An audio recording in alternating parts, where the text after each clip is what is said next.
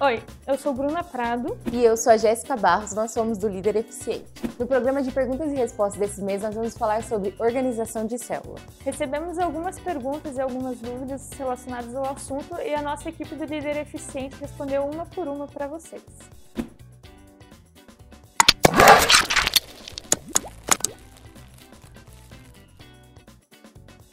A primeira pergunta é: sobre o processo de multiplicação, como fazer? Primeiramente, é muito importante que você planeje com antecedência a multiplicação da sua célula. Por que isso é necessário? Porque você precisa enxergar o potencial de líderes na sua célula e capacitá-los. É necessário você achar um local para multiplicação, a data da multiplicação e é importante você também estudar o perfil dos membros da sua célula para saber qual vai se enquadrar melhor em cada célula. Outra coisa muito importante é que você precisa ter o acompanhamento do seu supervisor. Ele vai te ajudar tirando as suas dúvidas, te ajudando em cada um desses passos. Em Provérbios 15, 22, diz: Onde não há conselho, frustram-se os projetos, mas com a multidão de conselheiros se estabelece. É muito importante que você tenha cuidado e faça as coisas sem pressa. Em Provérbios 21, 5 diz: Os planos do diligente conduzem à abundância, mas todo precipitado apressa-se para a penúria. Como organizar o lanche da célula sem sentir que está cobrando as pessoas? O lanche é um momento muito especial da célula onde a gente se reúne para confraternizar. Então, por esse motivo, o líder da célula ele tem que interagir todo mundo, fazer a célula entender que esse é o momento da célula mesmo. O ideal é que você encontre alguém que possa te ajudar com isso, um líder auxiliar ou uma pessoa que seja bem organizada e possa conversar com as pessoas para organizar uma escala de voluntários que desejem ajudar no lanche. Como fazer a célula de forma que não fique maçante para quem participa? Para você organizar a programação da sua célula de modo que os membros participem, é muito importante você conhecer o perfil que a sua célula tem. A célula tem que ser dinâmica.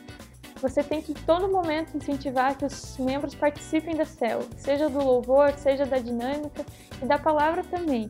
É importante que não fique a palavra só com o líder, mas que dê abertura para aqueles que sentem vontade de comentar alguma coisa compartilharem.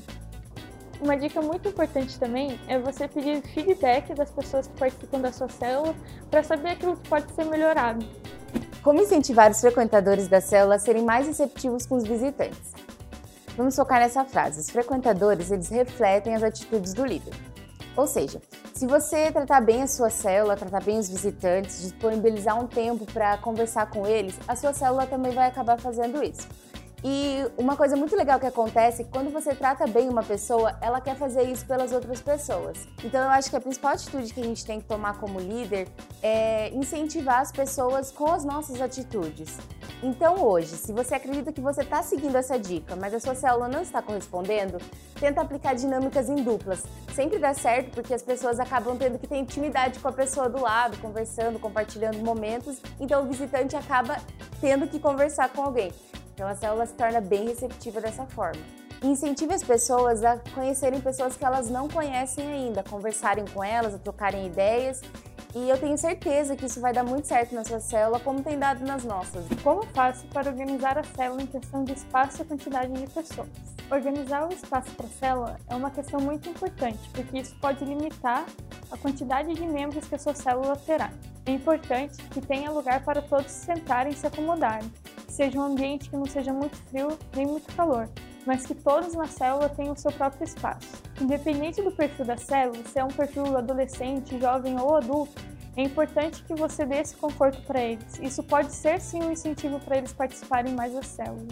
O pessoal da célula não participa do louvor. O que fazer? Então, primeiro de tudo, a gente tem que enfatizar o que é o louvor. Eu acredito que para as pessoas participarem desse momento, elas têm que entender por que ele está acontecendo na célula. Então, todas as pessoas que estão ali naquele ambiente, elas têm que entender que esse é um momento de adoração a Deus. Então, partindo desse princípio, a gente tem que separar um momento para explicar o que é o louvor a Deus e também para fazer uma ministração, seja antes ou depois do hino.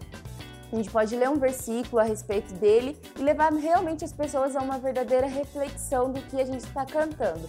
Também é muito legal que a gente leve as letras dos hinos impressa para entregar para as pessoas, porque assim quem não conhece a letra pode cantar junto, pode se esforçar um pouquinho para cantar junto. Nós também devemos evitar escolher hinos muito diferentes daqueles que não estamos acostumados a escutar na igreja, porque daí as pessoas não vão conhecer e isso vai atrapalhar um pouquinho o ambiente. O que eu posso fazer se a dinâmica não tem alcançado o objetivo de quebrar o gelo? Essa dica é muito importante, até por isso deixamos para o final para vocês terem tempo mais para refletir. A dinâmica ela é uma parte importante da célula, assim como qualquer outra. O objetivo principal da dinâmica não é quebrar o gelo. Tome muito cuidado para isso não ser um fator que estrague o desenvolvimento da célula. Quando você for planejar a sua célula durante a semana baseado no roteiro da sua igreja, é importante você manter o objetivo que a sua igreja deseja. Toda mensagem que estudamos na Palavra de Deus, existe alguma coisa que pede transformação da nossa parte. Você precisa identificar e deixar isso bem claro. Por exemplo, na minha célula eu vou trabalhar tal tema e o meu objetivo é que as pessoas amem mais o próximo. Então, a partir disso, fica mais fácil você conseguir colocar em prática o seu objetivo, alinhar o louvor, a dinâmica e a palavra com um único tema. Nossa dica é que você estabeleça um objetivo para que você consiga alinhar todas as tarefas da sua célula.